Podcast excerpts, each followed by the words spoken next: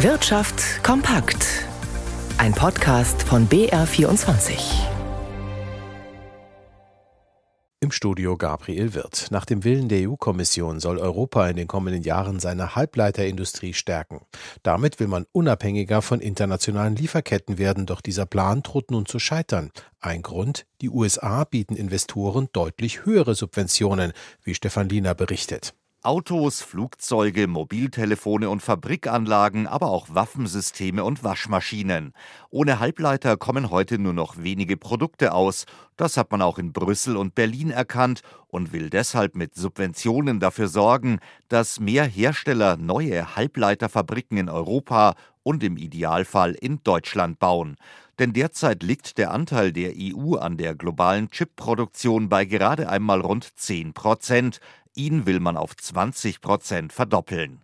Erste Erfolge gibt es bereits. Intel baut in Magdeburg, Bosch und Infineon wollen bestehende Standorte in Dresden erweitern.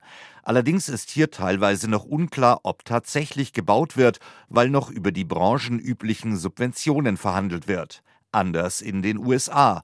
Dort hat die Regierung Biden im Sommer auf einen Schlag mehr als 50 Milliarden Dollar als Staatshilfen für neue Chipfabriken zwischen Kalifornien und New York zur Verfügung gestellt.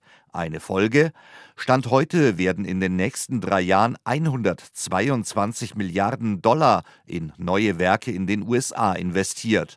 In Europa kommt nach einer Studie des Handelsblatts lediglich ein Viertel dieser Investitionen zusammen.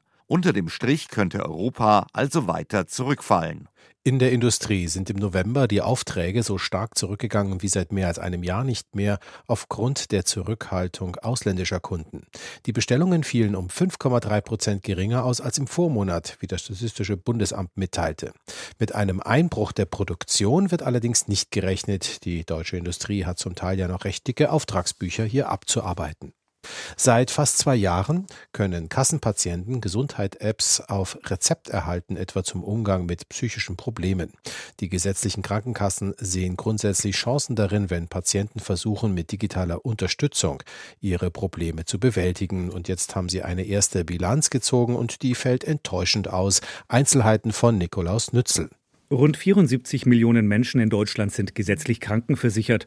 Auf Kassenkosten eine Lizenz für eine Gesundheits-App eingelöst, haben erst gut 160.000 von ihnen, beispielsweise um sich am Smartphone Unterstützung beim Umgang mit Depressionen oder auch mit Schmerzen zu holen.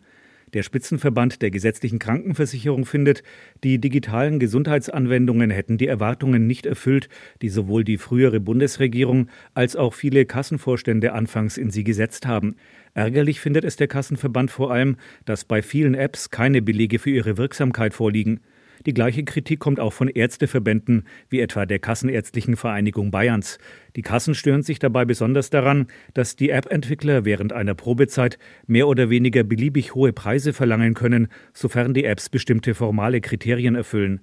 Im Schnitt werden rund 500 Euro für einen Drei-Monats-Zeitraum fällig, für jeden einzelnen Patienten. Nach Ansicht des GKV-Spitzenverbandes ist das völlig überzogen. Der Kassenverband verlangt deshalb von der Bundesregierung neue Regeln, damit nur Gesundheits-Apps auf Rezept verordnet werden können, bei denen tatsächlich nachgewiesen ist, dass sie etwas bringen. Auch die Preise sollten wirksam reguliert werden, verlangt der Kassenverband. In den USA sind im Dezember mehr Stellen geschaffen worden als erwartet. Außerhalb der Landwirtschaft kamen 223.000 neue Jobs hinzu, wie die Regierung in Washington mitteilte. Das sind mehr als Experten vorhergesagt hatten. Die getrennt erhobene Arbeitslosenquote sank überraschend auf dreieinhalb Prozent nach 3,6 Prozent im November und damit gleich mal zu Monika Stiel in unserem BR24 Börsenstudio. Die Aktienanleger haben ja mit Spannung auf diese Daten vom US-Arbeitsmarkt gewartet. Wie reagieren denn die Investoren jetzt darauf? Ja, sehr positiv reagieren sie, denn die Zahl der Stellen sei zwar stärker gestiegen als erwartet, aber im Vergleich zum November sei ein deutlicher Rückgang zu verzeichnen, heißt es an den Börsen. Und zudem habe der Lohndruck nachgelassen und dürfte also die Inflation nicht zusätzlich anheizen. Das hat die Zinssorgen der Börsianer gelindert. Sie greifen bei Aktien wieder zu.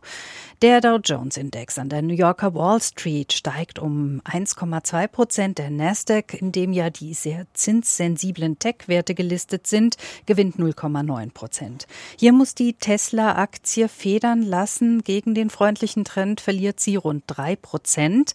Der Grund sind die weiteren Preissenkungen des US-Elektrobauers in China. Und mit der zweiten Preissenkung innerhalb drei Monaten schürt der US-Konzern die Furcht vor einer Rabattschlacht bei Elektroautos, die sich negativ auf den Gewinn natürlich von Tesla auswirken könnte. Hierzulande legt der DAX 0,7 Prozent zu und der Euro hat angezogen auf einen Dollar 0605.